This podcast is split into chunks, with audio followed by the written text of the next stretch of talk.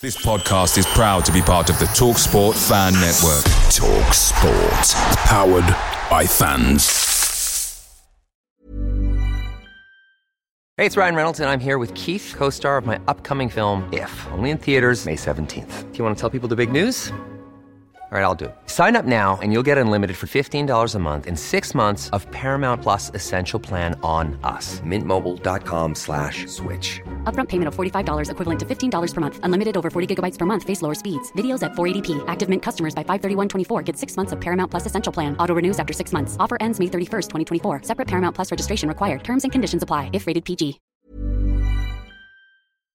The TalkSport Fan Network is proudly supported by McDelivery, bringing you the food you love. McDelivery, like McKenna, brings a top tier lineup. With Leif Davis esque delivery right to your door, you'll always be winning with McDelivery. So the only thing left to say is, you win. Order now on the McDonald's app, and you can also get rewards points delivered too, so that ordering today means some tasty rewards for tomorrow. Only by app at participating restaurants. 18 plus. Rewards registration required. Points only on menu items. Delivery fee and terms apply. See mcdonalds.com.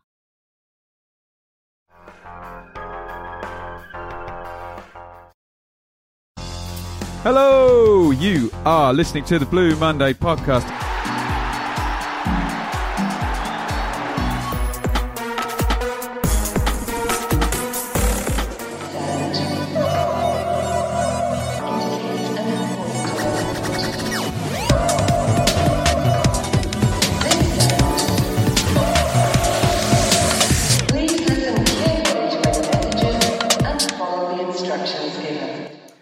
Hello and welcome to the 400th episode of the Blue Monday podcast, a weekly show available on audio and video looking into the happenings of Ipswich Town for the past six seasons. Today is going to be a very special show. We're going to take you away from the current dirge. Uh, well, we'll we'll talk about the current dirge, but then we'll do a little bit of reminiscing as we go. And you are going to see all, every single one of our glorious team during the show. But it would not be right in show 400 um, to not let David Diamond have the first word. Now, if only he had a one-word catchphrase that could describe this podcast and the first 400 episodes. David, how are you?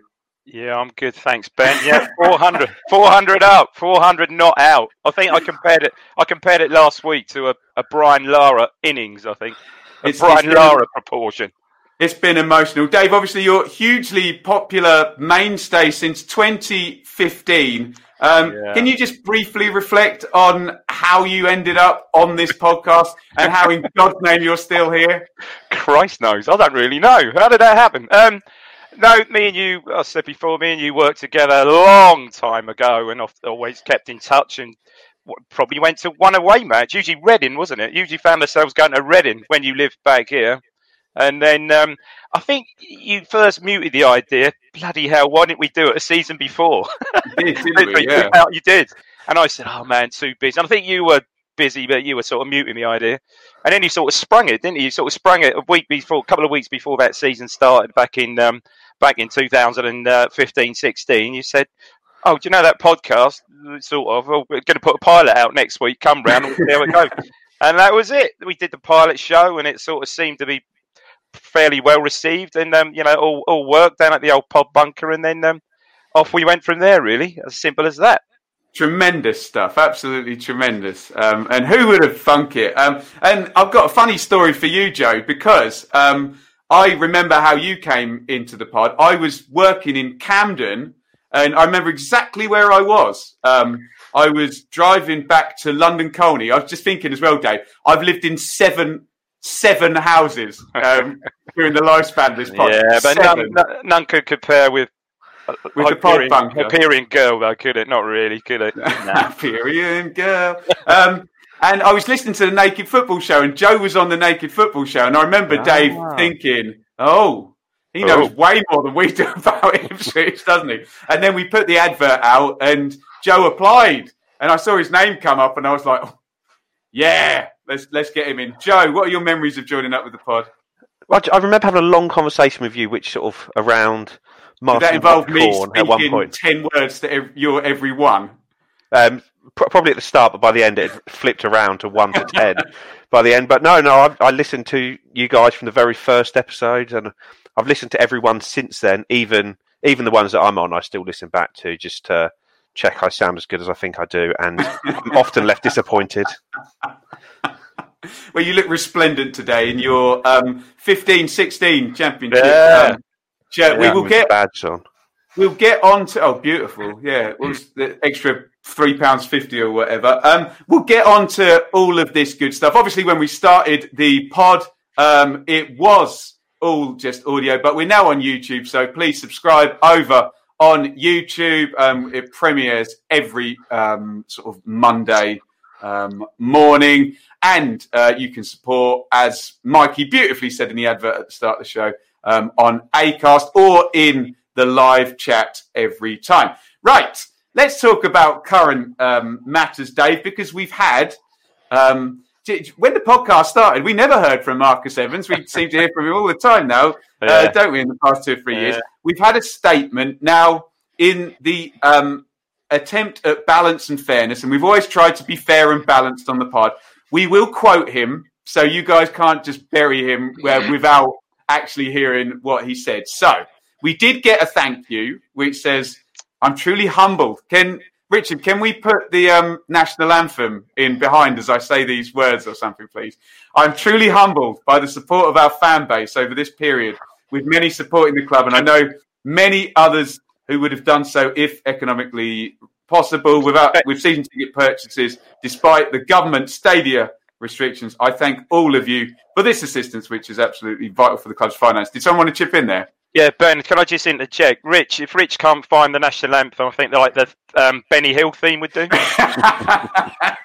That's tremendous. Uh, so, look, we did get we did get the thank you. Um, we'll get, we'll get copyright strike for that as well. So don't bother it on there on there, Yeah, Rich. you know. Um, then we do get the dreaded vote of, vote of confidence, which I used to get on Football Manager. After a strong start to the season, we've stumbled a little over the last few weeks, but that needs to be put into context that we currently have an entire team of players who are potential starters on the injury list. By the way, I was talking to a Norwich fan the other day who told me they had 12 first team players injured. I pointed out that you can only have 11 first team players. um, the irony was not lost on me. There we go.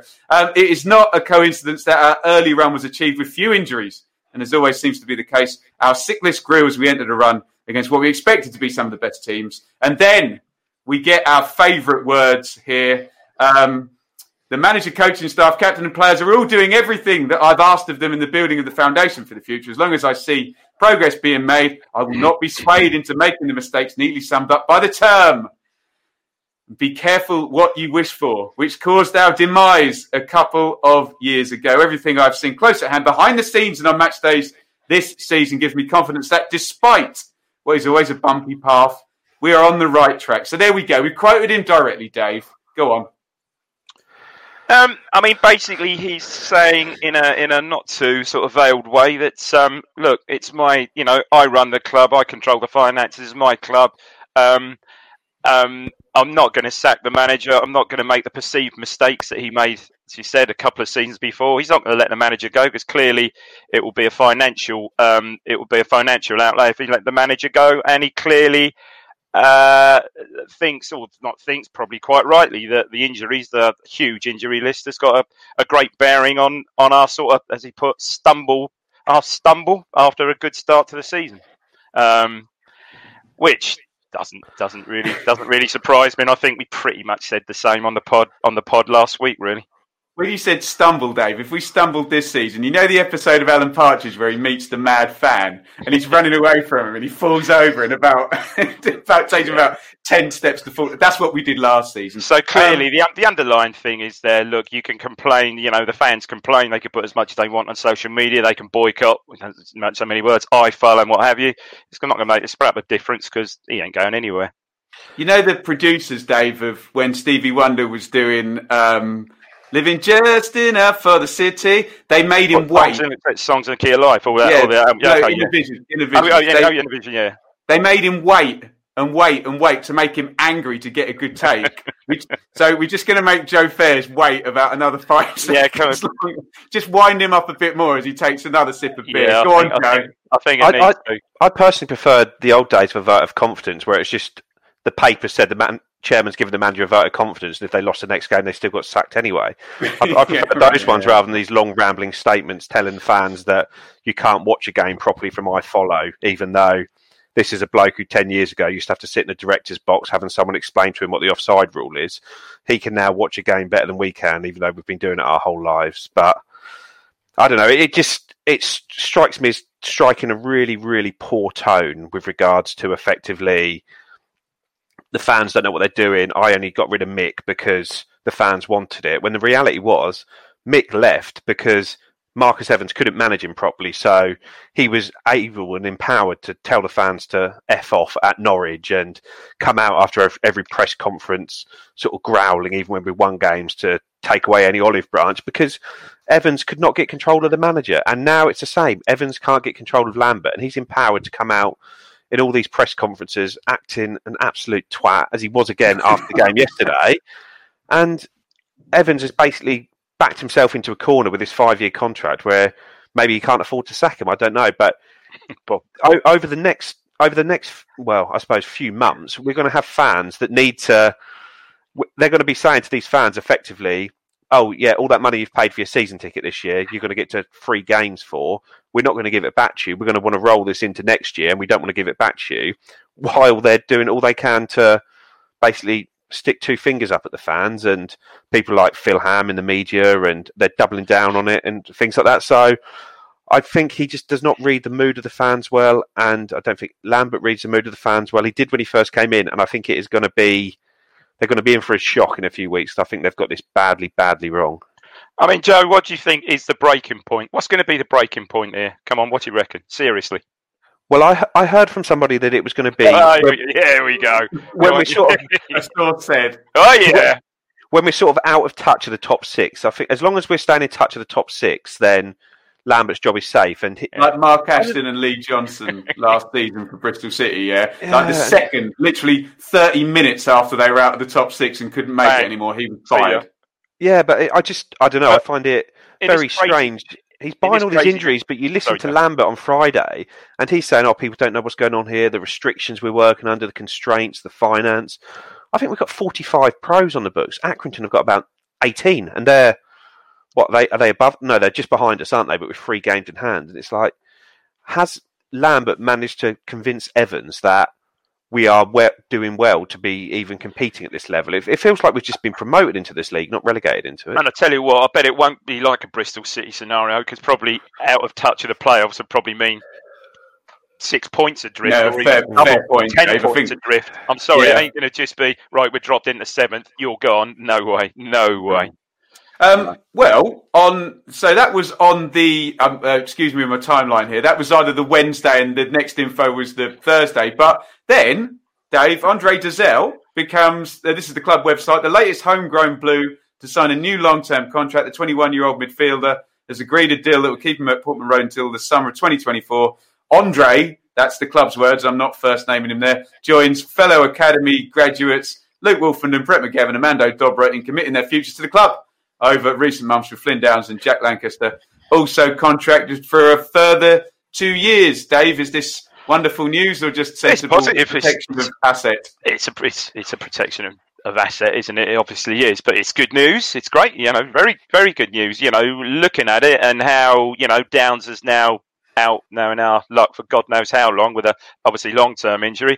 Arguably, well, not arguably, the sales probably our greatest saleable asset at this moment in time, which we've just which we've just protected. So yeah, fair play. Um, I'd like to see. Well, you'd like to see. You, you you would think there would be some sort of these agents cute enough that there'd be some sort of I don't know non-promotion clause in the uh, release clause in the contract. You would think um, if his agent's smart enough, but no. I mean, you got to say that's that's positive.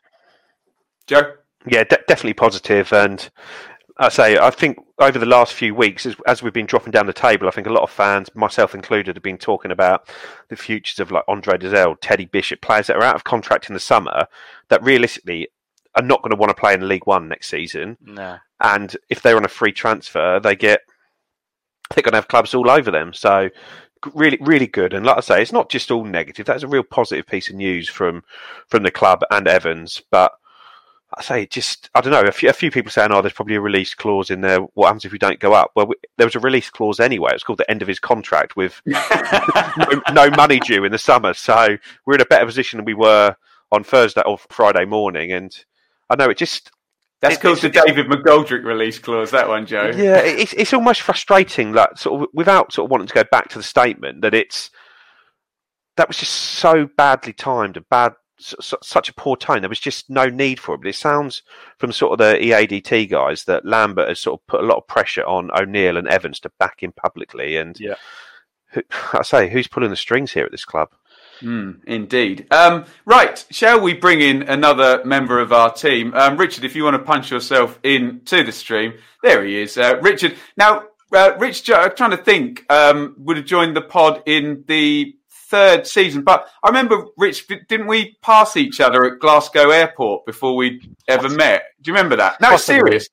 Serious. Yeah, this is so. like the most Noel Edmonds story possible. I, I was I tweeted you, didn't I? I was genuinely doing a charity gig with Shane Richie in Glasgow. That, that's how Partridge. That's how Partridge. Doesn't is. like to talk about his charity work. But hey, I got paid. Sorry, What's is that, Shane that Richie? wait a minute. Is that the same Shane Richard just come fourth and I'm a Celebrity? Yes, come on, bring it on, bring it, bring it on. Um, 2021 stadium tour for you then, Ben, eh? Absolutely. No, um, I'm sure Dave and I would wholeheartedly admit um, we were both doing two shows a week in year two of the podcast. This podcast would have folded many, many, many months ago Yeah. if it wasn't for um, Richard. So came in and sort of um, took took some of the heat off us, didn't he, Dave? Because we were both doing two shows a week at, at that point, and Yeah, it was it was getting it was getting a lot, and you were you know I was sometimes travelling, and you were you were always out on the road. You were still pretty much you were still gigging then. I'm pretty sure you were still gigging, weren't pretty, you? yeah, You still- yeah, hefty, yeah, yeah.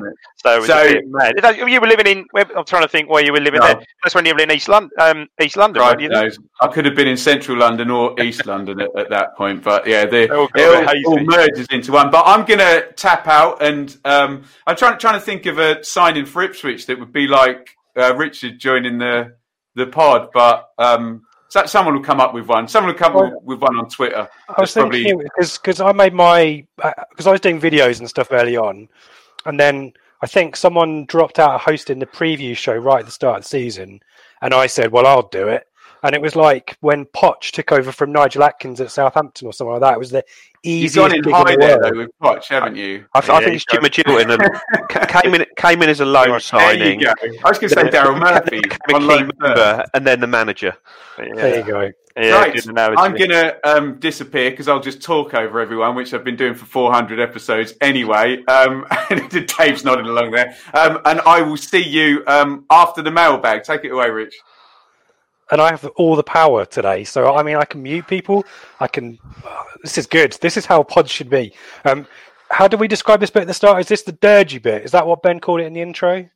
The dirge. This is this is turgid, us- turgid. turgid moribund. This is bringing us right up to date. Um, Plymouth guys, um, where, where to start with this? Let me take you um, back to pre-match. Um, let's talk about Plymouth first, um, managed by the highly rated Ryan Lowe. Um, would he be on your? If we talked about this, I think on the live show midweek. I think Seb and I discussed this. If if we were a a club that ever scoured the leagues for um, managerial talent, would Ryan Lowe be on your list as a possible replacement for Lambert if that were to ever part ways? He's definitely someone that's done well, hasn't he? Took Bury up and then left them, sort of got out at a good time because they obviously then went into the big trouble there. Went down to Plymouth and was a- and one of the things that surprised me is how he was able to attract players down to Plymouth that have been with him in the northwest because that is not a that's not a short whole trip, trip. and that's a, that's a you've, you've got to be a good manager to bring people down from the fourth tier all the way down to Plymouth from the northwest. So he's obviously highly rated by his players as well as as well as the fans, and took Plymouth straight up. To be fair, Joe, I suppose it helped that, that his old club folded, probably. Yeah, but there's a, there's a lot of other clubs up in that No, there were- though, isn't there there, were, where yeah. players can pick Yeah. them up, especially players that just got into the third tier, Yeah. effectively dropping back down to the fourth. So, but no, no, I've I've, I've I've been impressed with him. I thought his side were a little bit, they sort of were a bit streetwise for League One yesterday, which we, we lack at, but they seemed to push the line as far as they could get away with it. But obviously, Thought they were- crossed it. yeah, I thought they were very. I thought they were very open. Agricultural. Yeah, well, we'll talk about that in a bit. Um, just worth um, a little bit of um, context where Plymouth find themselves. Went into the, this game 15th, um, and actually were unbeaten at home all season until the mighty Rochdale turned up and did a total number on them.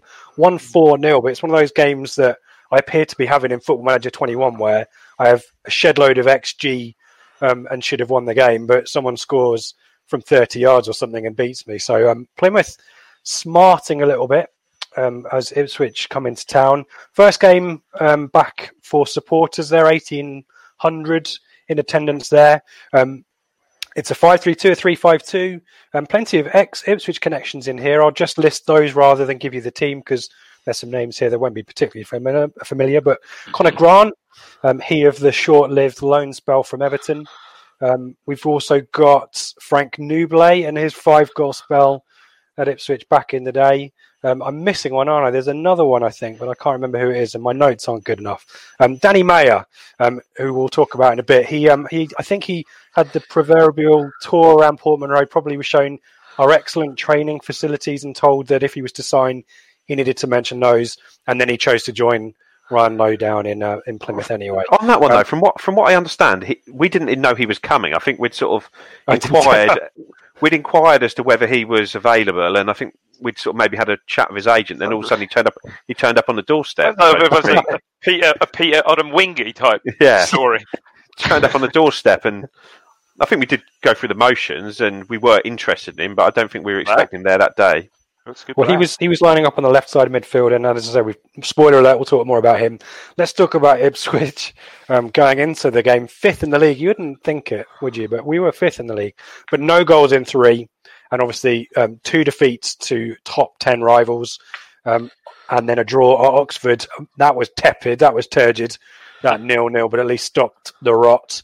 Um, did we think it was a this was a four two three one rather than a four three three? Um, the changes. Um, Gavin comes in for Andre Dozzell, who was suspended. Judge in for Bennett and Jackson in for Drinan, who has a hamstring injury. Um, did we think that this was um, Dobra was kind of in the number ten rather than maybe Definitely for wide? me, yeah. Nolan was noticeably deeper, and sort of Dobra was not really tracking back, and he was getting up there with the striker quite often. So it was definitely a four-two-three-one for me. And Dave delighted to see Judge back in the team. I'm sure. Absolutely over the moon. I think I, I don't know, not, I WhatsApped, I think might even been you, and said, now, now's the time. Judge back. Here we go. Now's Yeah. the time for him to stab his class all over, all over this game. Exactly right. Well, let's um, let's get into it. I mean, it's, it's a tidy enough start uh, compared to. I mean, the the bar was set pretty damn low against Oxford, right? So at least there was. I think Dobra injected a little bit of urgency in the final third, which we'd been lacking for what two years, maybe.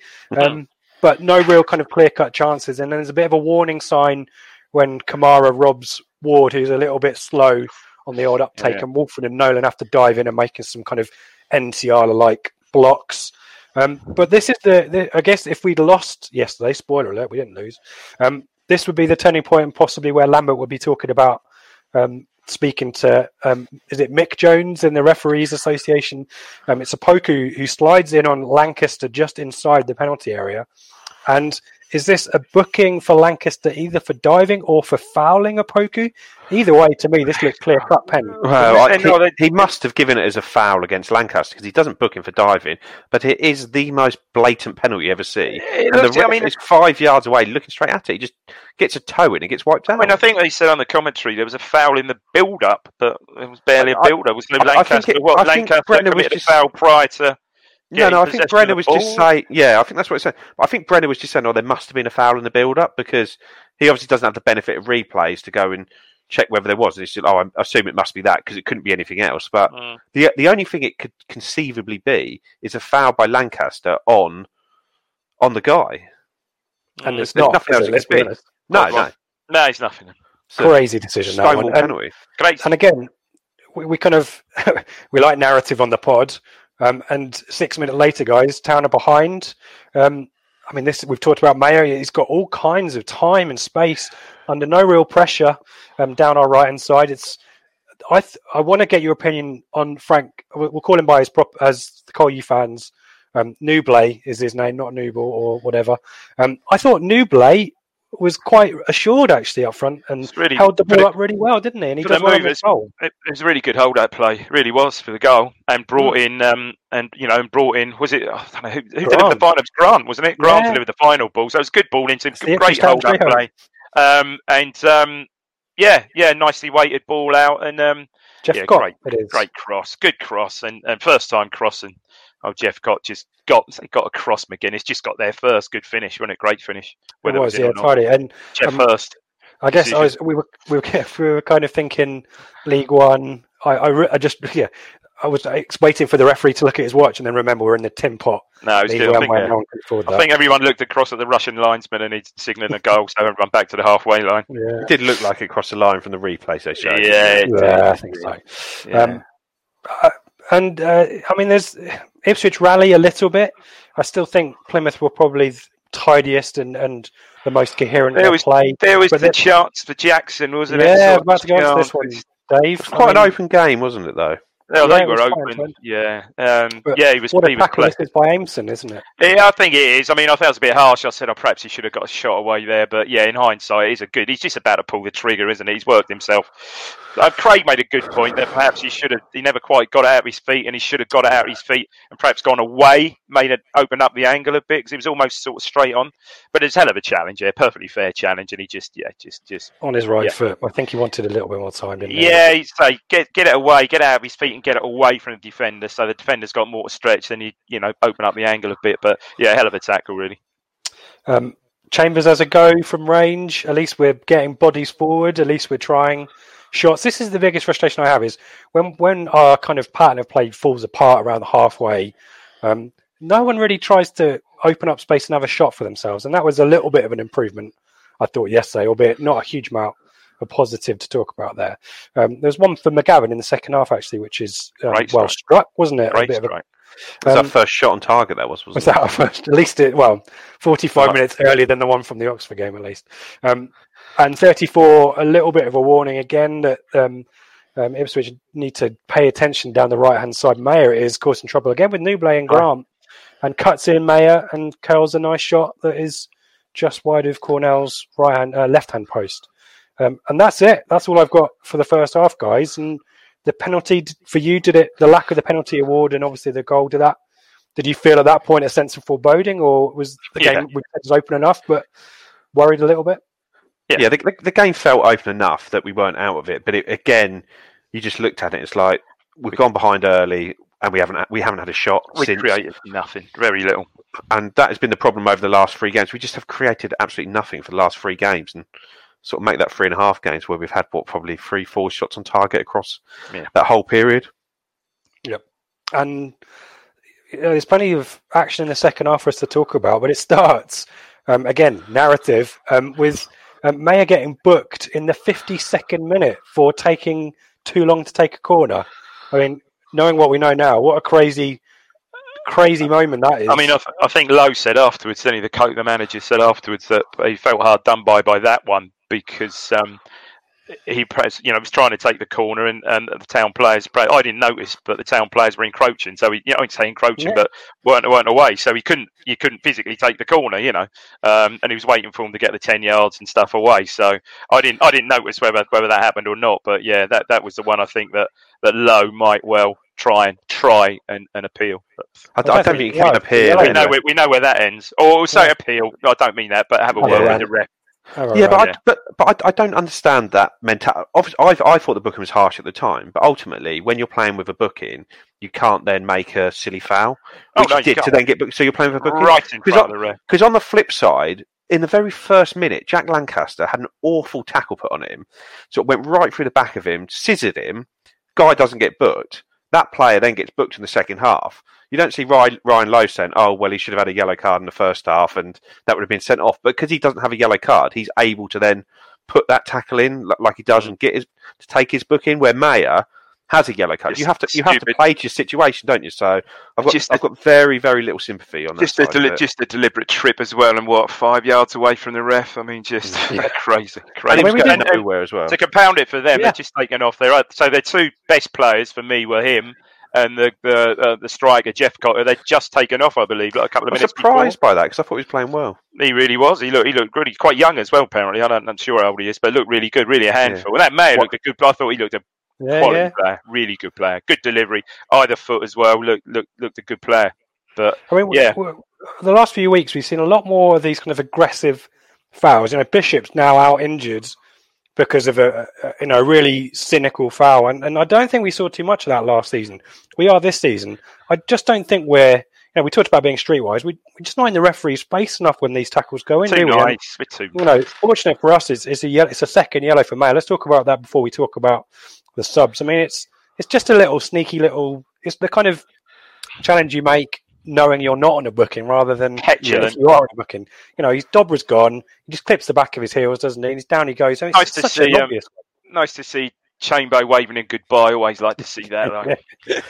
God, Yeah, like but that. What I don't get there, you see, like, like Lambert and Taylor in the background, they don't even really like appeal for it. I, Don't they sort of react. seem- I don't. I found that very strange, considering Taylor spends ninety percent of the time normally in the in the fourth official's ear moaning at him.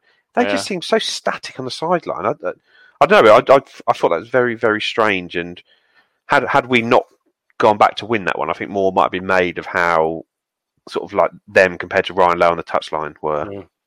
Um, 62 minutes. Is this where the game swings, or is it the sending off for you? Um, Hawkins for Lancaster, who you know a few bits and pieces. We've mentioned him a couple of times, No, but Not similar really. to Oxford, didn't really feature too much. On the periphery. Yeah. and McGavin um, is withdrawn for Bennett.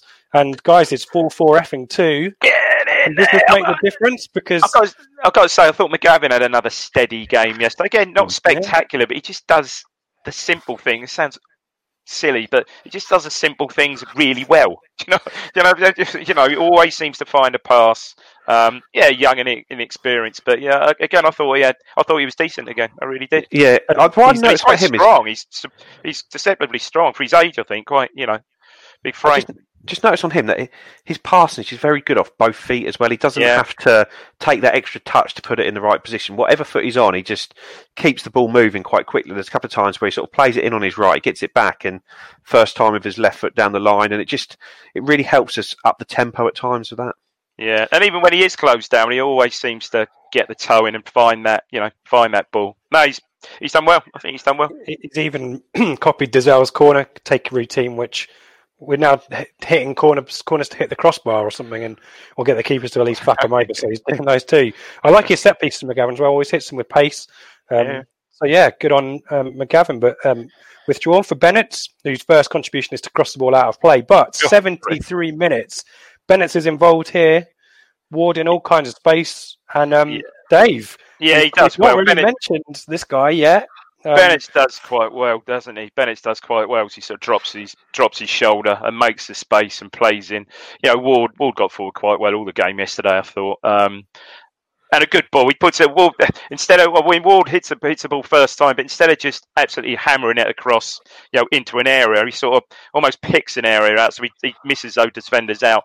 And Nolan, it's a good finish, it's a class finish. It really is because those ones, the ball ball comes to him, he chests it, chests it up, waits for it, wait, waits for the drop, and you can just snatch at those, try and hit them too hard, and you're invariably going to just shank it or drag it wide.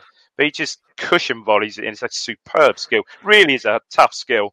He Um, takes the ball really high, doesn't he? As yeah, well, it's when he hits, great. it's a, it's when he hits it. on top of it. It's a sweet, sweet strike, and um, yeah, it just floats. It almost floats the ball in the far corner. It's a good goal. It's a great But- goal, and he's so got that. guess- This is what makes him so annoyingly frustrating because he's got that technique and that ability. And he, yesterday, you know, he, he'll do things. He'll drop his shoulder and go off his wrong foot.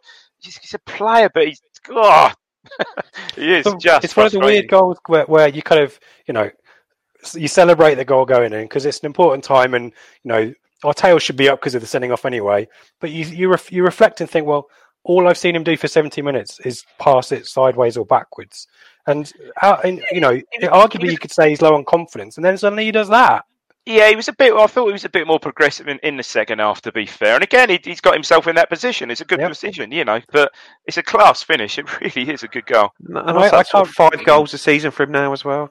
Thirteen It's games, more. fourteen games. That's de- that's know. decent, good return, isn't it? But he was, like I say, just, just someone just needs to get him out of his shell and just yeah give him that confidence to play, isn't it? Because Well, he if is a that don't- player. Sorry, if a goal like that don't give you confidence, come on, you know. Just need to Flipping show him the Bristol Rovers game again. And, you know, he was he was Bossed it. brilliant in that, wasn't he? I mean, what happens at Plymouth's kickoff here? I can't recall because one minute later, um, Ward is at it, at it again, Joe, down the left hand side, and this is a tidy goal. And again, the substitution has a role to play in it. Yeah, no, and the ball, like I said, the ball just sits with Ward, sort of probably sort of 35, 40 yards out, and he, he goes early. Hawkins is in the box, and he just delivers the ball into him, and Hawkins does really well because he's under pressure. He's, he, it looks like one of those ones that could be a penalty if he if he doesn't drop it there, and he just gets across and gets his chest down and falls perfectly for Jackson, who's smart, gets around him, and just first time left foot strikes it really sweetly again. One that he doesn't try and hit too hard, he just controls it, hits it right in the bottom corner, and within what sort of eighty seconds, we've gone from one 0 down to two one up, and. I say you listen to Jackson at the end of the game, and he's saying, "Oh, he, he loves playing with a partner, and every everyone." He, he, but he sort of says, "Everyone can see that I play better with a partner because I like to build these relationships, whether it's with Drinan, Nors, Couldn't make it up. He likes Yeah. to get around them. He likes to make runs. He likes to be a little bit more free to sort of get involved a little bit more as opposed to playing up front on his own. But maybe we'll see more of it. I think we, I think we need to because say and sort of a special mention to Hawkins because I think that's probably the first time he's come on and really, really affected the game there. I was going to ask you kind of about Plan B at the end. We can we can do that now because you know we've heard we're what was it absolutely terrible is it or hopeless? Hopeless, yeah. front. I mean, I don't know whether it's a it's a system to start against just Portsmouth coming up next. Yeah, but why I like how we can shift to that, and I like how Hawkins brought best out of Jackson. It just seems a no brainer. What And you like, you know, about? and you think Hawkins would be really up, you know, another game Yeah, against, you know, did he? I can't remember. Did he play in the cup game? I can't recall. Did he I play in the cup game or not? I'm not think he Norwood did. certainly did. I think it was sub. Did I think it sub, was was he? Um, so he's going to be up. You know, you'd like to think. I'd like to think they'll start with that, but you know, from what Lambert said the week before, chances are we won't. But at least it shows that we can, if necessary, go to that. And um, it was just really, Joe said it. it's re- I thought it was really good forward play because he could have just easy gone down there, look, you know, look for the penalty. Chances are with that ref, the one he turned down in the first half, we probably wouldn't have got anything. But he stayed strong and um, Yeah. smart, smart finish from Jackson. Please. Jackson. I think that's definite pen as well. Yeah, exactly right. And I like how Jackson gets his boot across the on top of the ball to keep it down as well. And tidy goal that. I mean, And again, what, what what I like about that, you can see the players are still united because you know how they celebrate the goal. They're all off in the corner, so you Yeah. know that's good. To, you know, that's good to see. And so I, I think um, you sort of oh, what I you sort of say about Lambert when he's sort of saying about systems and four three three and we can't play with two up front. Sometimes football is just as simple as just trying to get your best players on the pitch in Yeah. the in the positions where they can have the most effect. And I think that's what we did towards the end of the game yesterday. I think, having said that, we should put it in context that they had Against just 10 been men, beaten yeah. 4 0. it's against 10 men, and they had just been beaten 4 0 at home by Rochdale. But look, yeah, they- look, a good win, an important, very, very important win in the scheme of things. And that can only give them confidence. You know, a, you know, win like that, you know, with the side we had out, with the players we've got out, surely that's got to give, you know, give that squad confidence. Yeah, one of the things that yeah, I just just wanted to mention this before we kind of um, I don't know whether I'm doing the roundup now, but I might just mention that some of the other results in League One kind of went for us. There were some teams in the top six or eight who lost yesterday. Um, what I liked was how we time wasted uh, efficiently and effectively yesterday. We still had to do it wrong against Shrewsbury, but I, th- I liked how Ward particularly was in the referee's ear, just kind of um, So- having a conversation in between the goal kicks. I know Cornell got booked. But that's the kind of stuff that we want to be Tell you what, though, I tell you Hold on what, we that did, 1-0 lead. that didn't half remind me. The end of that game remind me of a many, many a game under McCarthy when we Oh, beat yeah. one nil up, two one up, and just arts. retreat, retreat. Yeah, we did Let's step back too much, Get didn't we? out, keep playing. You know, Yeah, bring but- it on. McGuinness, those last ten minutes was immense. He got Yes. his head on absolutely everything. Oh, I mean, he was a struggled a bit bit on the deck. You know, he has struggled a bit on the deck, perhaps the last few games, a little bit here and then. You- Perhaps that's just inexperience, but in the air, he was majestic in that final 10, I say 10, 15 minutes probably. Absolutely everything he headed away. Super. Just, just to wrap this up, um, I mean, in terms of stats, it's another, it's another game where Ipswich lost possession, which I don't think was a surprise. Plymouth certainly, maybe in the second half, as you mentioned, Joe sat back quite a lot. Um, five shots, three on target. Um, the XG is not particularly good because of because of that. I think it's 1.1 XG each. Um, seven shots, only one on target though for Plymouth, but big chances nil nil. But Town up to third. um, fourth successive defeat for Plymouth. And I guess I was going to ask you guys. I mean, what, what do we read into this? The next game is against a team in the top ten, top six, who we've not won against in League One too much of. Um, and to give you the result, they beat Peterborough, who are off, are off form as Oh, well. I mean, how much shocker, aren't they? confidence? We talked about the players, but how much confidence do you get going into next week that this will matter and we won't be back to one 0 defeat to Pompey? I, d- I don't think it um, changes a huge amount in in that respect for me because as as much as it's good to win, it was a pretty unconvincing first half. We didn't. We started to play a bit better, but ultimately the sending off allowed us to win the game. Without that sending off, would we have won the game? I think we were good value for a point, but I don't think we'd have. Mm. I don't think we'd have won it from there. So, but obviously we'll never know. You, you, say, it it feels like one of those seasons where you're just hoping, oh, is that going to be the turning point? Is that going to be the thing that gets us going? But like without sort of trying to be a bit too negative on this, I think we're going to. I think we'll struggle next week at Portsmouth, and then got what Burton, Peterborough. I say you, you could end- if we if we end up on a. I, I just don't want to get into a run of like win one, lose one, draw one, win one, lose. I'd I'd rather just get the shit out of the way and lose a few, change the manager and go again, as opposed to just if you know what I mean. uh, If if we're going to go on a run, go on a run, but uh, the, the sort of drift where you're sort of picking up sort of 12, 13 points every ten games, like January and just February again a little bit, doesn't it? just isn't going to get us anywhere. uh, We we need to now start picking up sort of eighteen points over the next ten games. That sort of area.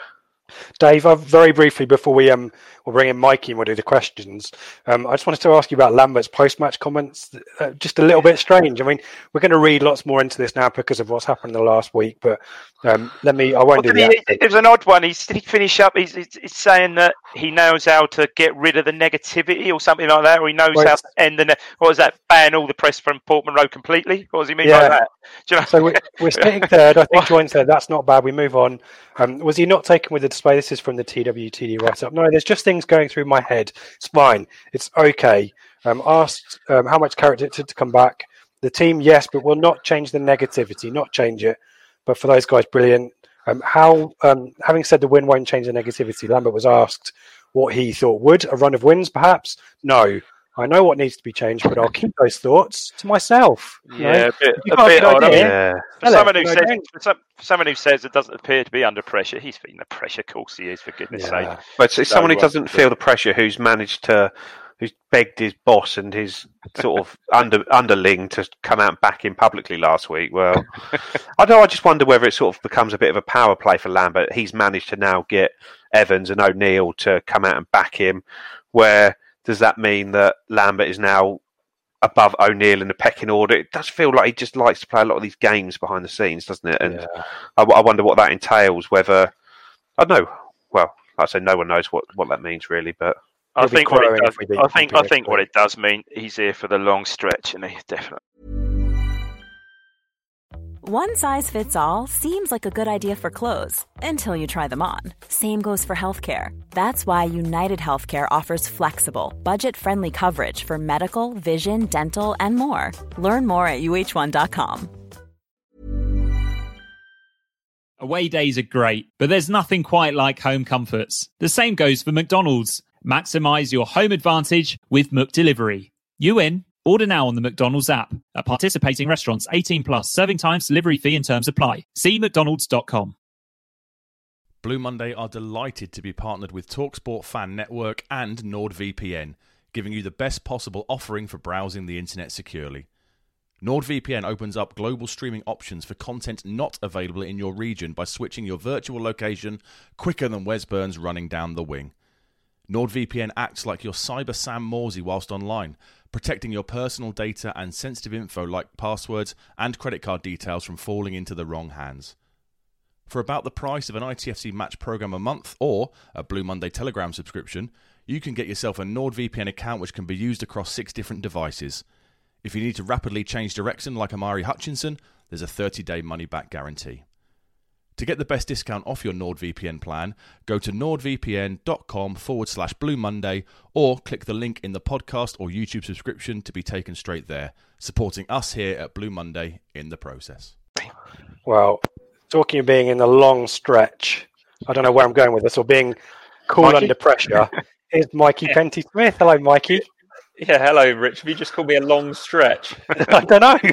It's better than a lanky streak. Yeah, I've been, Yeah. I have been called worse. Um, yeah, great to be here, guys. The perfect segue, Mikey. Do you want to? Um, because Ben's not here. Do you want to tell us how you got? Did you reply uh, apply to the same ad that Joe did, Well, or were you plucked from? no, I was definitely media- headhunted. Definitely You were headhunted. head- yeah, okay. No, I uh, I also applied um, as Joe did.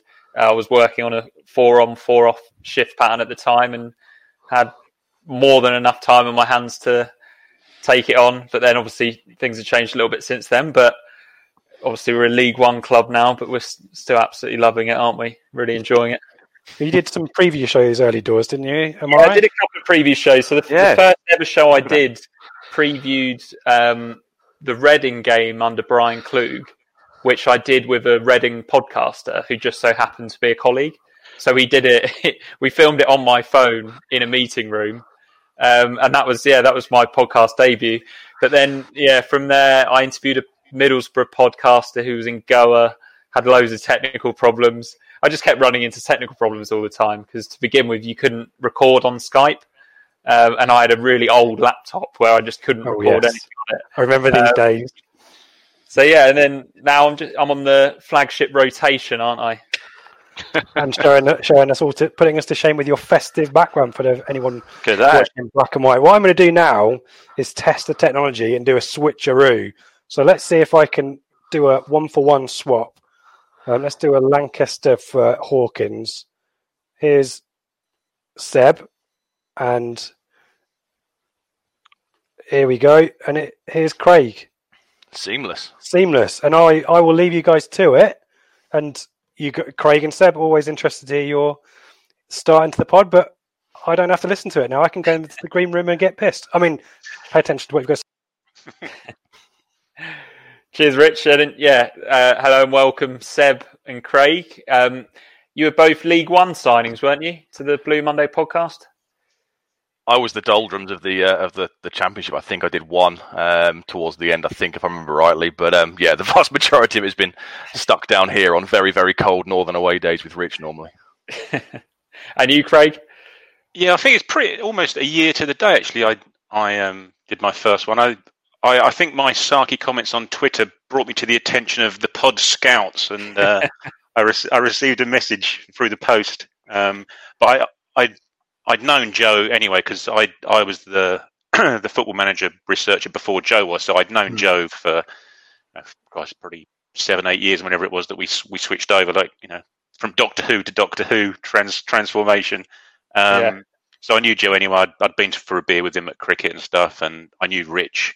I stood with Rich and Mullet and people like that at away games and stuff. So Yeah. yeah, I sort of knew the knew the mob, and then uh, yeah, got a got a message to say, do I fancy it? And uh, yeah, the rest is history. That, I did tie in perfectly with Lambert's um, decline around November December time last year. I, I went about I went about four months without seeing a win. I think. Yeah, so maybe yeah, Jack Barham asked. I know that Richard did just ask Dave, but Jack Barham's Twitter question was, "What do you think Lambert meant when he knows how to change the negativity, but it's not by winning games?" Seb, do you think that that might just be getting rid of Craig off the Blue Monday podcast? yeah, get rid get rid of us all and put his, his cronies in here. That was a yeah, like like they said in the in the previous section, it was a really weird thing to come out with, wasn't it? I mean, I guess in his head he thinks he's some sort of overseer now, and arguably, like Joe says, he moved above above uh, O'Neill in the pecking order. Very strange not to communicate his thoughts, but who knows what goes on in his head sometimes. yeah, and Craig, any thoughts on that? It was it was a real like woe is me. Everyone feels sorry for me. You know, we've done all of this against the odds interview, wasn't it? It was just a horrible, horrible, just nothingness um, interview. But no idea what he's going on about. I'm sure we will find out in the next few weeks, maybe. Yeah, yeah. Well, hopefully we'll find out something. T- Tim Pashley has been a Blue Monday listener since day one, I believe. Um, always sends in decent questions as well. Uh, this time he asked, "Did you all breathe a sigh of relief or a groan of oh, more Lambert when we turned it around on Saturday?" I mean, nat- naturally, as Ipswich fans, we want we want the team to win, don't we, Craig? Yeah, of course. Yeah, I, I- I appreciate we've we've come in on the back of Joe Fairs actively asking for a run of defeats to get to get rid of Lambert, but you can. I think it's okay to want to win, you know, enjoy that win and still want change. But you know, taking into account it's it's obviously going to take longer for, for that change to happen. But you know, I don't think there's anything wrong with wanting your team to win a game of football. It, it's in everyone's best interest to get promoted, isn't it? And if that's with Lambert, then so be it. Yeah. Yeah, can you can you see that happening, Seb? Is that because I'm trying to envisage what's going to happen between now and the end of the season, and I saw, I I watched a couple of the playoff finals back the other day um, on Sky Sports, and I was thinking, wow, I haven't even thought about what it would be like being at Wembley this year if we get to go. I just in in my head, we're just not we're not making it to the playoffs, let alone making it to Wembley. Yeah, I think I think I'd agree with that, and I think most most Ipswich fans would, would share the same views. I mean, to turn this round after everything that's gone on, you know, it's not it's not a couple of weeks that's been poor. It's it's twelve months now, isn't it, of really really poor form. And let's be honest, if we don't sort our uh, ourselves out against the top six side, finishing in the playoffs is pretty irrelevant because we can't beat anybody in it anyway. So Mm. it's a it's a hell of a turnaround. You know, we're all Ipswich fans. We want to see the club do well. We all want to get back to the championship because it will completely change the the playing squad for next year with the uh, with the salary cap being gone. But if I'm honest, I can't I can't see us making it. I know we're third now, but like me and Rich were talking about on the midweek show, we're not performing like a club third in the league. You know, we're grinding out results here and there. Uh, we can't beat anybody in the top six, but then we beat somebody lower down the league and sort of just about hang in there. But I, I just can't see us being good enough to finish in the top six across the whole season with Lambert at the helm. I'm afraid. As as Seb says about it being poor form for a year, which it has been, yet he still seems Lambert. This is still seems to have the full backing of the guy in charge. God knows what what he's you know telling Evans behind the scene as to why things are so bad that you know small steps are being made, etc., etc. Well, I'm not particularly seeing. I know we haven't got we're not privy to behind the scenes, but bloody hell's bells, Mm. we can only go by results and performances. I'd like to know what what they are seeing. Yeah, just just on Lambert, Craig. Uh, your mate Mullet has sent in a question. He must be celebrating his 400th question on Blue Monday. Um, what a stark cron- what sorry, what's a stark contrast between Ipswich then and now? He's referring to. Sorry, I'll, I'll start that one again. He says the BT special, David Diamond's Kevin Beattie special was amongst the best things in the ITFC media ever. So I've really eloquently read that one through. He says, What a stark contrast between Ipswich now and then. Should Lambert climb down and offer olive branches to everyone, or is this win just obscuring a last days of Rome scenario? Well, as as Seb says, you know, how, how many managers get to this point and turn things around? You know, very few, if any, do they. You know, McCarthy pretty much strung it out for another year and a half, maybe once we'd had all the, uh, you know, once the the chanting at matches had reached a, pretty much a crescendo. He still actually hung on for another season and a half, pretty much. Um, but Christ, it wasn't a particularly enjoyable experience for anyone, I don't think, in the ground or as a player or as part of the management team. I wouldn't say. Um, so, yeah, at the end of the day, if he if he wins if he wins matches, then he can start taking the higher ground, can't and, and trying to build some bridges. Um, it just sort of proves a point that the, the whole um, PR at the beginning was was that just a facade? Was it a mask? And that mask's now you know falling. He he, he did what he had to do to get the the fans on side in the midst of a disastrous relegation um, season, and the fans have now sort of seen through it, and the mask's fallen, and it's Emperor's new clothes scenario. Hmm. So yeah, the, for, what was it? The last days of Rome, and then you've said Yeah, but Emperors, yes, that's it. I guess That's Yeah. exactly what I was getting at. Yeah. um, I, if it is, if it is the last days run, they're not going to be. It's not going to be days, is it? It's going to be weeks or months. I think. Yeah, yeah, always is in sleepy Suffolk, isn't it? Jer- Jeremy Bowling uh, says a very rare question from me. Um, now that everyone is fully into playing, pluck a new manager's name out of thin air. Whatever happened to people's favourite Maurice Steijn?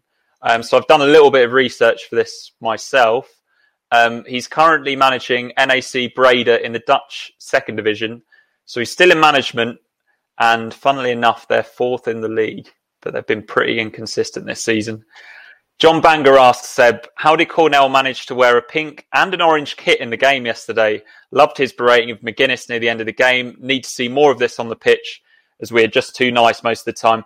Have you been been impressed by Cornell the last couple of games? He looks more comfortable, doesn't he, with the ball at his feet? So if Lambert is insistent on playing this passing out from the back style, he definitely looks more comfortable than than Holy. Like last year, I didn't really think Holy had done anything too bad to deserve being dropped, but I guess now the, the shirt is Cornell's and it's his to lose. It was it was funny on the camera, wasn't it, where he comes to catch a ball in an orange shirt and then suddenly throws it out and it's it's, it's a pink shirt. I'm guessing that's the the I follow. Um, I don't know camera color uh, issues, but it was uh, it was quite a good clip to see. With regards to being vocal at the end, that was really good to see because I think all the journalists and everyone that's been at the matches for the last few games have really mentioned how quiet we've been as a side. Even the likes of Ward and Chambers aren't being their normal vocal self. So if he's uh, if he's certainly more vocal than Holy and he's given the back four a, a bit of a kick and a bit of a lift when it's needed, that can that can surely only be a good thing. Hmm. Yeah, Craig, that was your that was your clip, wasn't it? That went ITFC viral of just Yeah, going back to the kit. Doing numbers, don't they? Is that what they say? Doing numbers. Um, Look pretty cool. I, I, I wonder if um, someone said actually it's it was let's not worry about the colour of the kit. Let's worry about the fact that a goalkeeper, an Ipswich Town goalkeeper, was coming further than six yard box to claim a claim the ball. So maybe maybe the sh- the shirt actually does it every time it happens, but because it's never happened, we've never noticed it. But in, ter- in terms of the goal, in terms of the goalkeeper, there's nothing. There's, there's not a lot between them, is there? In terms of their goalkeeping ability, I think there's both pretty two standard League One goalkeepers. As Seb says, you trust Cornell a bit more if the ball's pinged back to him to control it and, and get it under control and get it out again. Um, but I think that's that's pretty much the yeah the only the only difference. I don't. I think they're pretty decent shot stoppers, etc. So it's his to lose, I suppose, for the time being. Yeah, yeah, definitely looks that way. Uh, Tim Gornow asked, so this is a more general question. Uh, he says, Love the pod and congrats on the 400. Thank you very much, Tim. Did anyone else read the Marcus Evans statement this week and suddenly realise that we're actually going nowhere as a club? Uh, and he also says, Any chance for Christmas special with all of the team? So here you are with Merry Christmas. Christmas tree. Happy Christmas, Yeah. everyone. Yeah. Um, so yeah, Seb, we'll we'll start with you. Was there a did you feel even more down after reading the Marcus Evans statement? I'm guessing you did. Just like Yeah, I think we all did, didn't we? Let's be honest. You know, the tone of it. I'm amazed that it, they, don't, they don't have people to sanity check these things. You know, test the mood on, on social media or the message boards before they put this kind of stuff out. Because, like the guys discussed in the first section, the mood of it was basically, I run the club, I look after it. You all forced me to to put us in this position, and I'm not going to be bullied into it again. So, you know, they they, they, they, they need to sanity check these things before they go out. And reading hmm. it didn't didn't inspire any of us. I guess the worrying thing is when the worrying thing is we don't stand still or go nowhere as a club. The worrying thing is that as we have done for the last uh, 12 years under Evans, we keep on, you know, sliding down and down and down. All it would take is a, uh, a failure to go up this season with the salary cap implications, and we could be stuck down here for a little while. So I guess standing still isn't the, the, the worst option in this scenario. It's getting stuck and then maybe even falling further down the down the tree. You got to hope though, haven't you, in this in this scenario, obviously in the championship, that what what we eventually came unstuck with the fact that there were so many teams willing to invest and overtake us, weren't there? That's sort of why we, by a period of osmosis and over time, we just gradually dropped and dropped and dropped. You'd hope that we're not going to drop any further than this, are we? Surely, you know, the the, the size of some of the clubs in this division, we're going to find a natural level at about tenth in League One, if hmm. you know, if if nothing if nothing happens. a, f- a few years. We, we've been saying this for years, though, haven't we? Surely it can't get any worse than this. and then, yeah, here we are. yeah. Um, right. So the the last question I've got is actually more aimed at um, the season ticket holders. Which are you still a season ticket holder, Craig? Or Yeah, yeah, yeah, yeah. At- well, as as at time of print, I am. Yeah, yeah. me, Okay, me, and, but- me and my boy got one. Excellent. But if I can ask Rich to um, bring Joe and Dave back into the conversation. Here they come. Okay, and we'll just talk through the uh, the, the ballot details that were announced today. Um, so, a maximum of 2,000 fans will be allowed to attend each game. Uh, season ticket holders will be required to register their interest for each home match, which will give them entry into the ballot process there's 9,000 season ticket holders, um, and what's the, the rest of the small print? You have you have to apply each time, and if you get to go to one game, that you're less likely to go to the next game, etc., etc. Ipswich Ipswich Regilo asks, after seeing fans returning this weekend, are the season ticket holders amongst you any more excited to go to a game than you were a week ago when I asked you the same question? So we'll start with you, Jay. Yes, I'm, I'm. I'm still excited about getting back to Portman Road. I know it's. I'm not.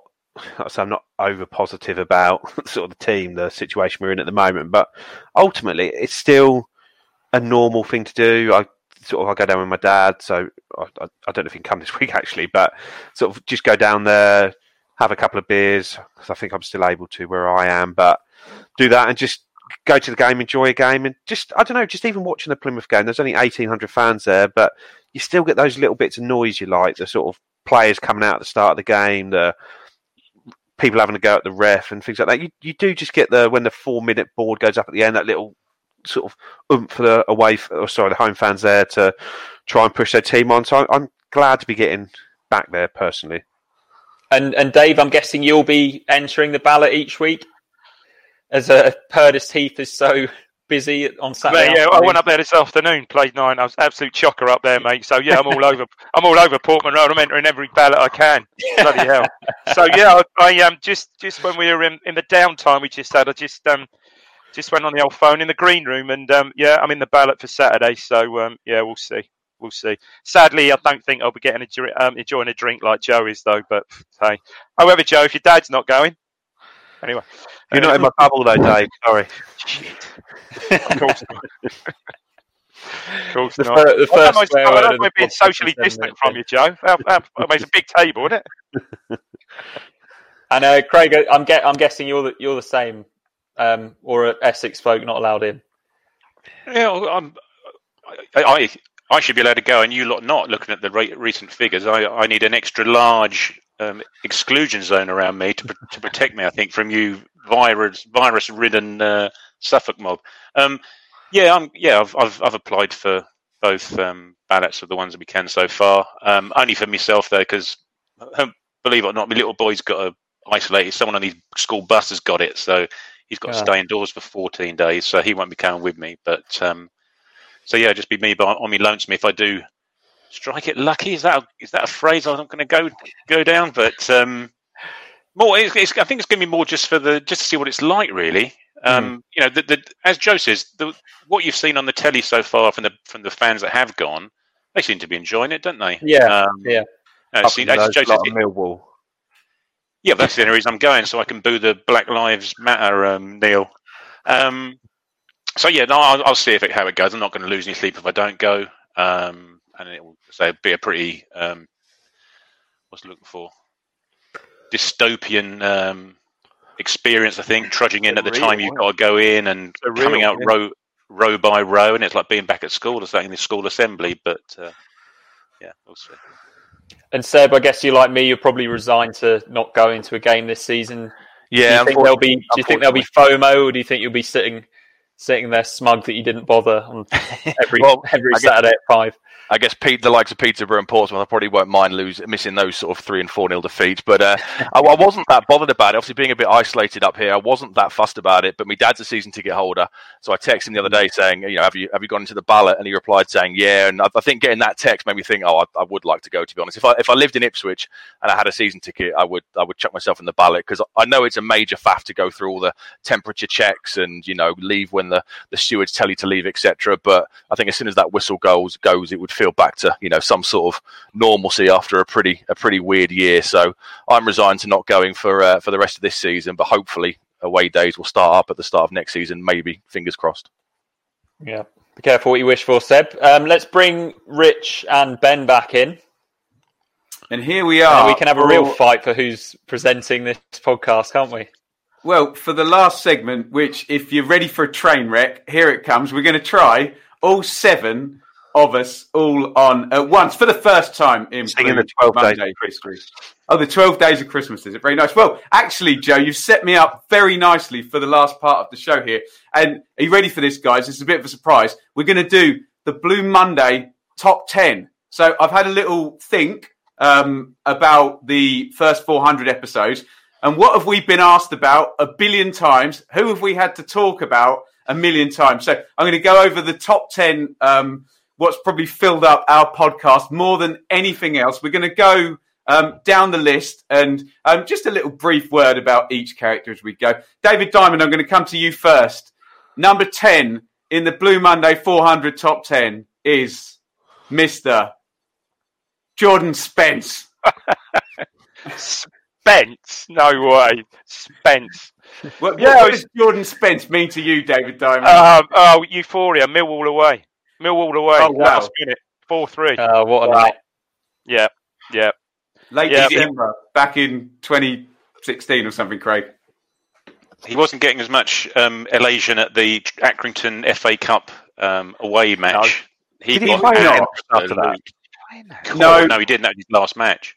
Yeah, because Lambert That called out the it. players saying they wouldn't play for the club again, and a couple had a stint out the side and came back, but Spence, I don't think he did come back at all. And if your wife is a very highly earning movie star, then maybe, maybe you're right. Yeah, to- just to the sit blow. out. Good luck to him. Number nine, um, I'm going to talk about, forgive me, Mr. Martin Waghorn, who in the podcast, very few players um, for personality and sheer joy and doing all the attacking themselves and taking every set play and either scoring or assisting every goal have given us enough joy. Unfortunately, Mr. Waghorn uh, and his agent realised the right time to get out, and he's obviously now at, um, at Derby County. But um, we enjoyed Mr. Waghorn. At number eight, and I think this only really is right to go to Craig because it's his favourite player of all time ever, is um, the much discussed Alan Judge. Um, Craig, Alan Judge on the podcast.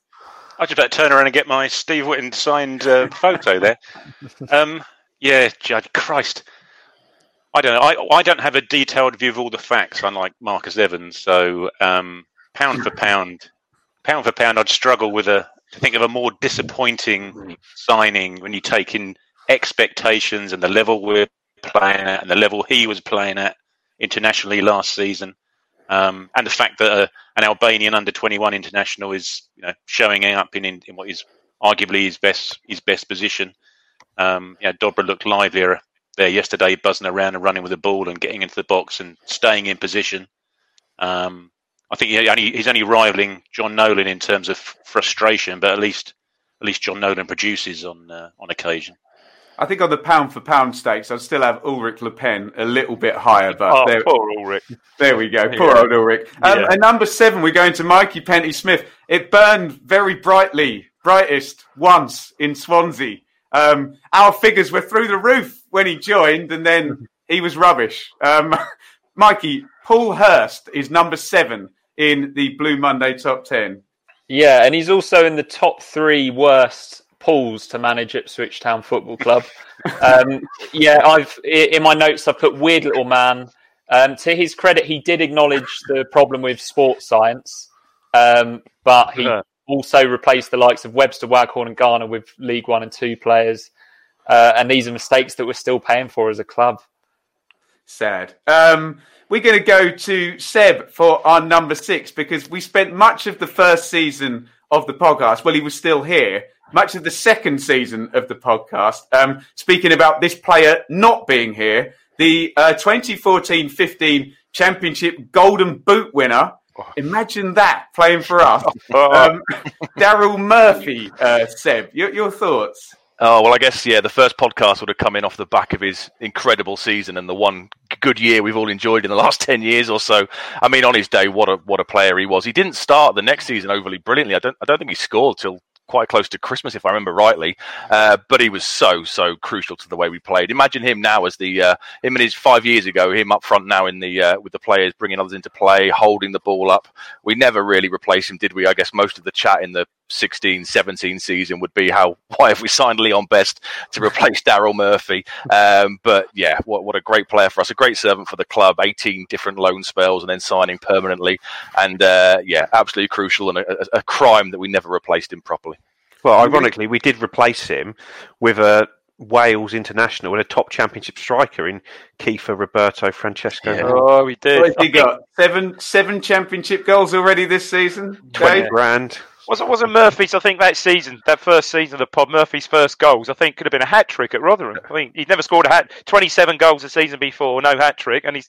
I think I think they were his first goals of the season. I believe Um, his only number, hat trick. number five, we go back to Mikey, a much, much discussed player, a very, very marmitey type player. Um, less so in recent months. Number five in the Blue Monday top 10 is Cole Skuse, Mikey.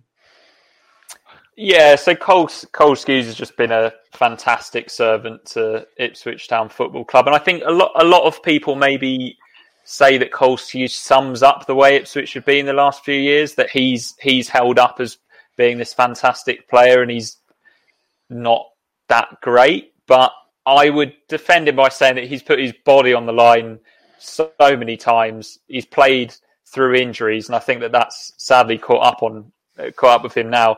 And I think if he was fit, he'd probably be making a difference in our midfield at the moment. Anyone coming in on that? I heard someone go. Well, he probably wouldn't be adding to the goals tally, but yeah, he probably would, would, would be useful. Now. No, probably yeah. would be useful. Yeah, so Since, since the since the Blue Monday podcast started, I think he scored one deflected goal Against Um, and Bolton, he's been yeah? at the club the entire time. Sensational. It was- Um, yeah, I think num- it might have been Bolton. Number four, we've spent a lot of time, Joe Fairs, debating the merits of Mr. Luke Chambers um, and um, whether he should be playing right back or not. Here we are in um, December of 2020 with Luke Chambers making still every minute of every game and playing right back. Number four in the Blue Monday top 10, Joe, is um, your best mate, Luke Chambers.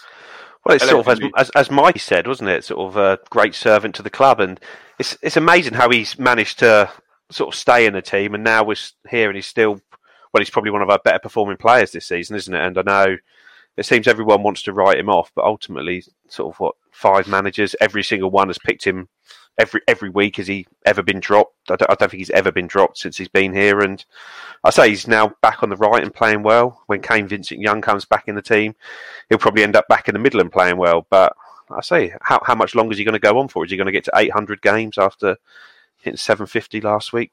I don't think anyone would bet against him. But for that relegation, no one would have, because I study the championship, believe me, he was going to break every championship record there is possible for minutes and appearances in the championship. Uh, we're, we're going to stay with Joe, frankly, because it amuses me, um, because the number three in the Blue Monday top 10, um, much discussed, is, is Paul Lambert, Joe. Um, away you go. Not not a fan. I'll put that out there. But, but it, it's it's frustrating because when he came in, he made all the right noises, and I, and I don't I don't think he was being just. It, it didn't seem like a front. It seemed like he genuinely believed that what the club needed to do was to reconnect with its fan base, reconnect with its legends, try and get the club going again. And I think he made a really good job of that. I know people aren't happy that when we got relegated, we went down and the fans were still singing and supporting the players. But to me, I thought that was that was really positive. And the way we started the following season sort of ma- made you think, well, yeah, we did do the right thing there. But it's just the way he was last season with just changing tactics every game, and now he's gone from that to this, where despite having no midfielders fit, we're still just trying to play the same thing. And I don't think he's very good with the media. I don't think he's a very good talker. I don't think he's very good tactically. I don't think he's a very good man manager. And I don't think we're gonna, we're going to go up if he's still here in May this season. Other than that, other than that, Joe. Yeah, Play- um, play eight, for eight out Dortmund, of ten. Other than that, Yeah, play play for Dortmund, Dave. Um, number two, uh, we're going to go to Richard for number two. As we said earlier in the show, uh, Richard, um, a guy who for the first couple of the years lurked um, in his trench coat outside football stadiums, nowhere else. Um, God, you might want to edit that bit out. Actually, sorry. Lurked outside outside um, uh, big business in London, um, and has gradually got more and more um, public. Joe once described him as um, too hapless to be a bad owner, um, just a hapless owner. Um, Richard, Marcus Evans, oft discussed on the pod. Away you go. I mean, we're we're coming up to 13 years since he took over. 13 years, guys, of non-stop fun. Um, and the good thing is, I've got a detailed view of all the facts as to what what he's done best for the club, both financially and in terms of team development wise. And and I'll use that unique and privileged access I have to to make you know opinions about Marcus Evans, which I think are in the long term interest of the podcast. Um, you know, everything I've seen close to hand, behind the scenes and on match days, gives me the confidence that despite what's been a, a bumpy path for 13 years, I, I feel that we're on the right track. You know, the, the debt's up to 19, uh, 96.3 million apparently. Um, you know, we've finally got a director of football, albeit we've um, given him three jobs to do rather than one. Um, and, you know, we've given the best manager in the 13 years, I think, a long term contract. I mean, what else have we got to complain about? Um, well, maybe some refunds for our season tickets a bit quicker next time around, perhaps. I think we might get a copyright strike for that. I've heard I've heard those words in that order somewhere before, Richard, mightn't we? Um, and the number one, Dave, the biggest ratings draw ever, the most discussed, um, the oft um, disliked, but every day he's gone, uh, he seems a little bit better. Um, number one, Dave, Mick McCarthy. Mick McCarthy was that was that the top rated show ever, Ben? Yeah, not a live show and interviews apart. Was that was that probably the one with the, the I'm- manager I'm the not- exit the exit show? I'm not. I'm not sure, Dave, but Oh, he mate, certainly just- ever was Oh, bloody hell. I mean, it just, as I think Joe referred to earlier in the show, just a complete breakdown of any sort of relationship with the fans at the end of the day. Um, yeah, uh, again, sort of perhaps even bigger than the, even got to, you know, bigger than the owner, for goodness sake. So, yeah, it was it was kind of sad. You know, we had that that that one off season 14 15, which look, was the only semblance of relative success.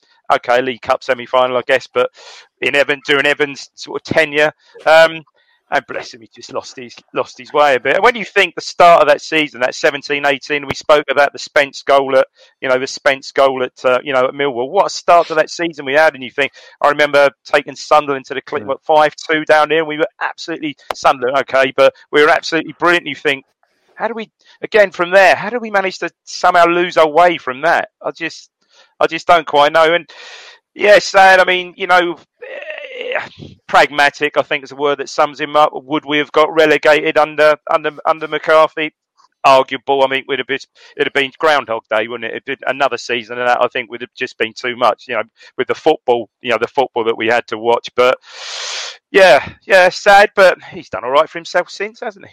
Needless And to he got- say, he had the uh, last laugh. Absolutely. Sunning himself in, yeah, that worked out well. uh, To, to quote, to quote didn't it?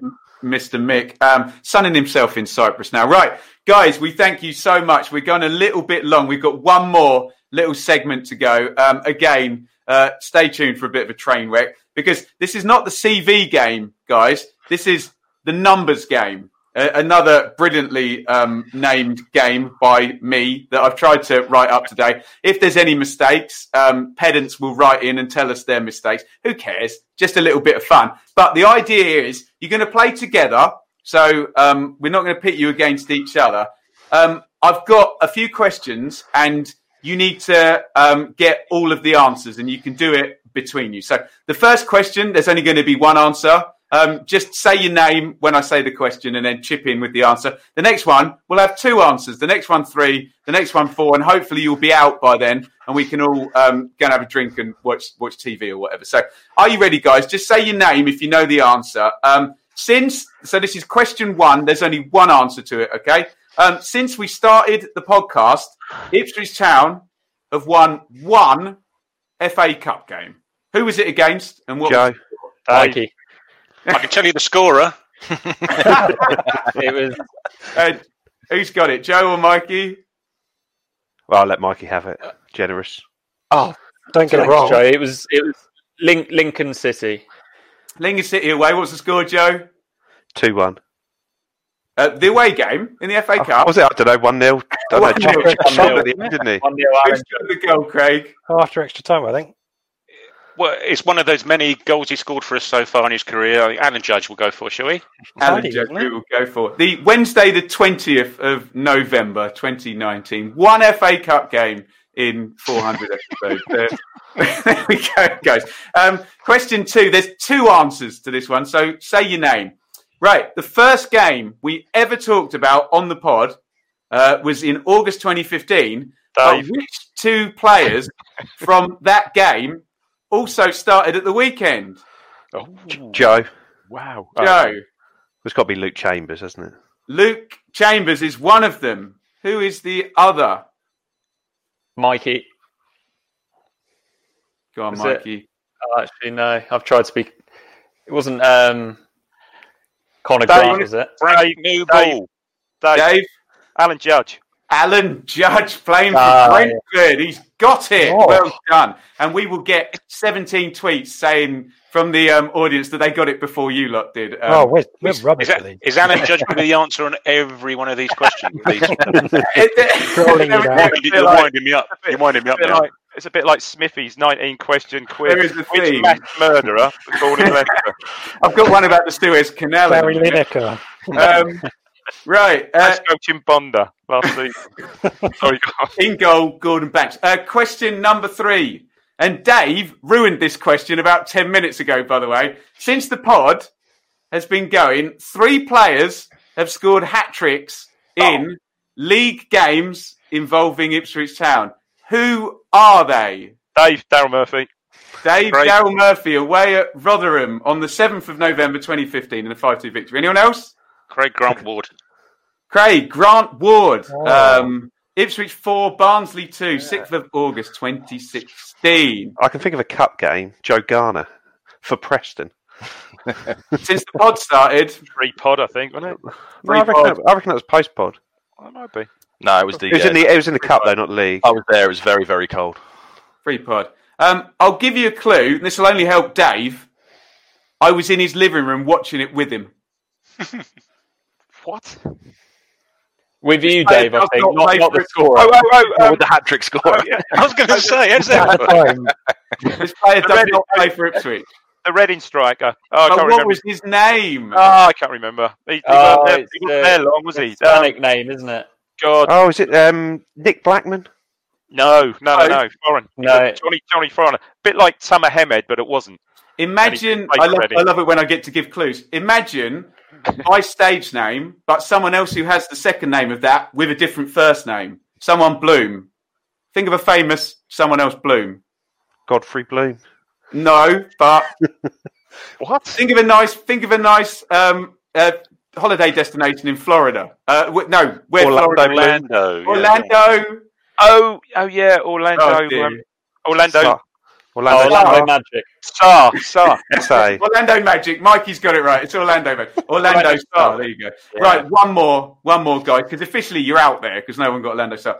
Right, this is a tricky one. Since the advent of the Premier League in 1992, four players who have represented Ipswich Town have won the Championship Golden Boot. Four players who have represented Ipswich Town have won the Championship, second tier, First Division Championship, whatever you want to call it, Golden Boot. They have represented Ipswich Town. Can anybody name me any of the four players to win the Championship Golden Boot since 1992 who have played at some time in their career for Ipswich Town? are we allowed to Chopra. just take punts? I was going to say Chopra. Chops. Well, one of them did it playing for yeah. Ipswich Well, Town. Daryl Yeah, Daryl Murphy. Where's- Murphy. Daryl Murphy, John that's one. Murphy. David Johnson. Nope. Where's Jono? Uh, I, I, Schoolman E. Banks Blake. yes, Craig. Sylvan Ebanks-Blake won the Golden Boot twice. Uh, Nathan Ellington, then? oh, well done, Richard. Nathan Ellington is the third one. Who is the fourth one? Michael Chopra. Not Chopra. Nope. We had all these at the arse end of their careers, didn't we? Every one of them. Uh, Stuart, did, this- Stuart didn't do it for Kevin, Lis- Huddersfield. Kevin Lisbie? No. He No. never a goal scorer. No. Uh, this guy comes from New Zealand. Chris, Chris Wood. Wood. Oh, Rory Chris Fallon. Word.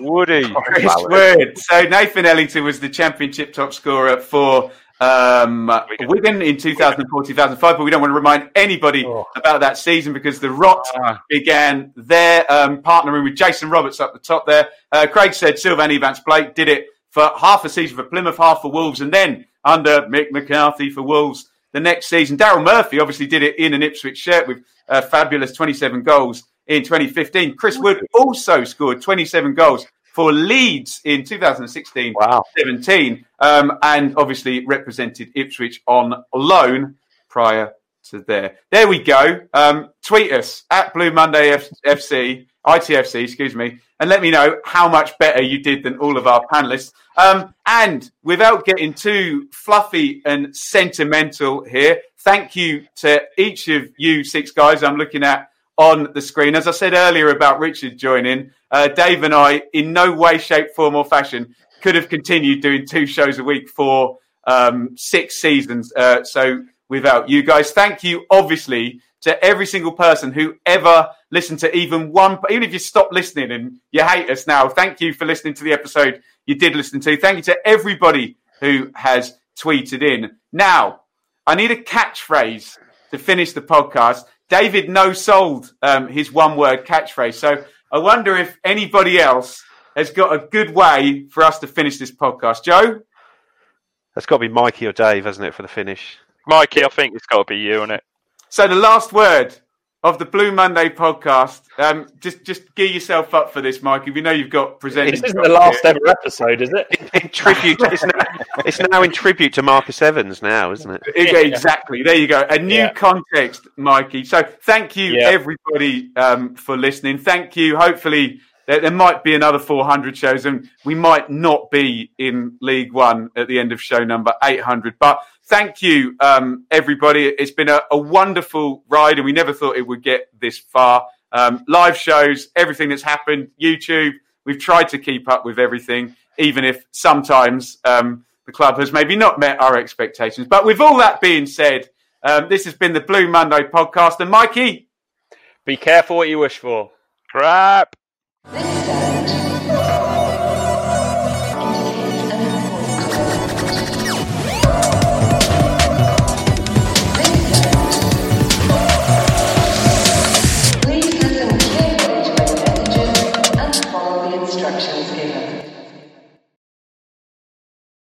It's the promotion running. Everyone is gathered round to watch. The McNuggets share boxes are there offering much needed distraction. Your mate's already been booked for double dipping, but in you swoop to steal the last nugget and claim all three points. Oh, and there is the Harry Clarke fist pump to celebrate. Order McDelivery now on the McDonald's app.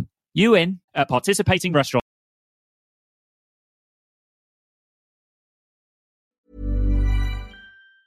Are you ready for truly hydrated skin? Meet Hyaluronic Body Serum, a breakthrough in body care from Osea. It's clinically proven to instantly increase hydration by 161%. Their lightweight, fast absorbing serum delivers 24 hours of nonstop hydration for silky smooth skin without the sticky afterfeel. Osea's latest innovation combines the magic of their best-selling hyaluronic sea serum with a new formula that's good for the whole body and five types of hyaluronic acid to target every layer of the skin.